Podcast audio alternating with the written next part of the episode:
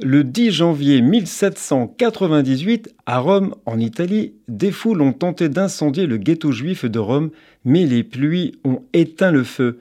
Les juifs romains, y voyant un miracle, ils déclarèrent ce jour comme jour férié. Le ghetto romain existait depuis 1555, lorsque le pape a séparé les juifs dans un quartier fortifié avec trois portes qui étaient verrouillées la nuit.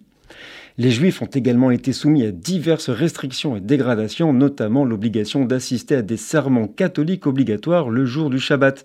Pendant le carnaval annuel de Rome, les Juifs, alors peu vêtus, ont été forcés de courir le long de la rue principale, tandis que la foule se moquait d'eux, jetait des ordures et leur donnait de gros coups à leur passage.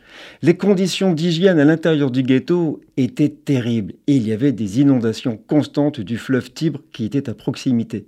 En dehors du ghetto, les juifs devaient porter des vêtements jaunes d'identification. Nous sommes le 10 janvier.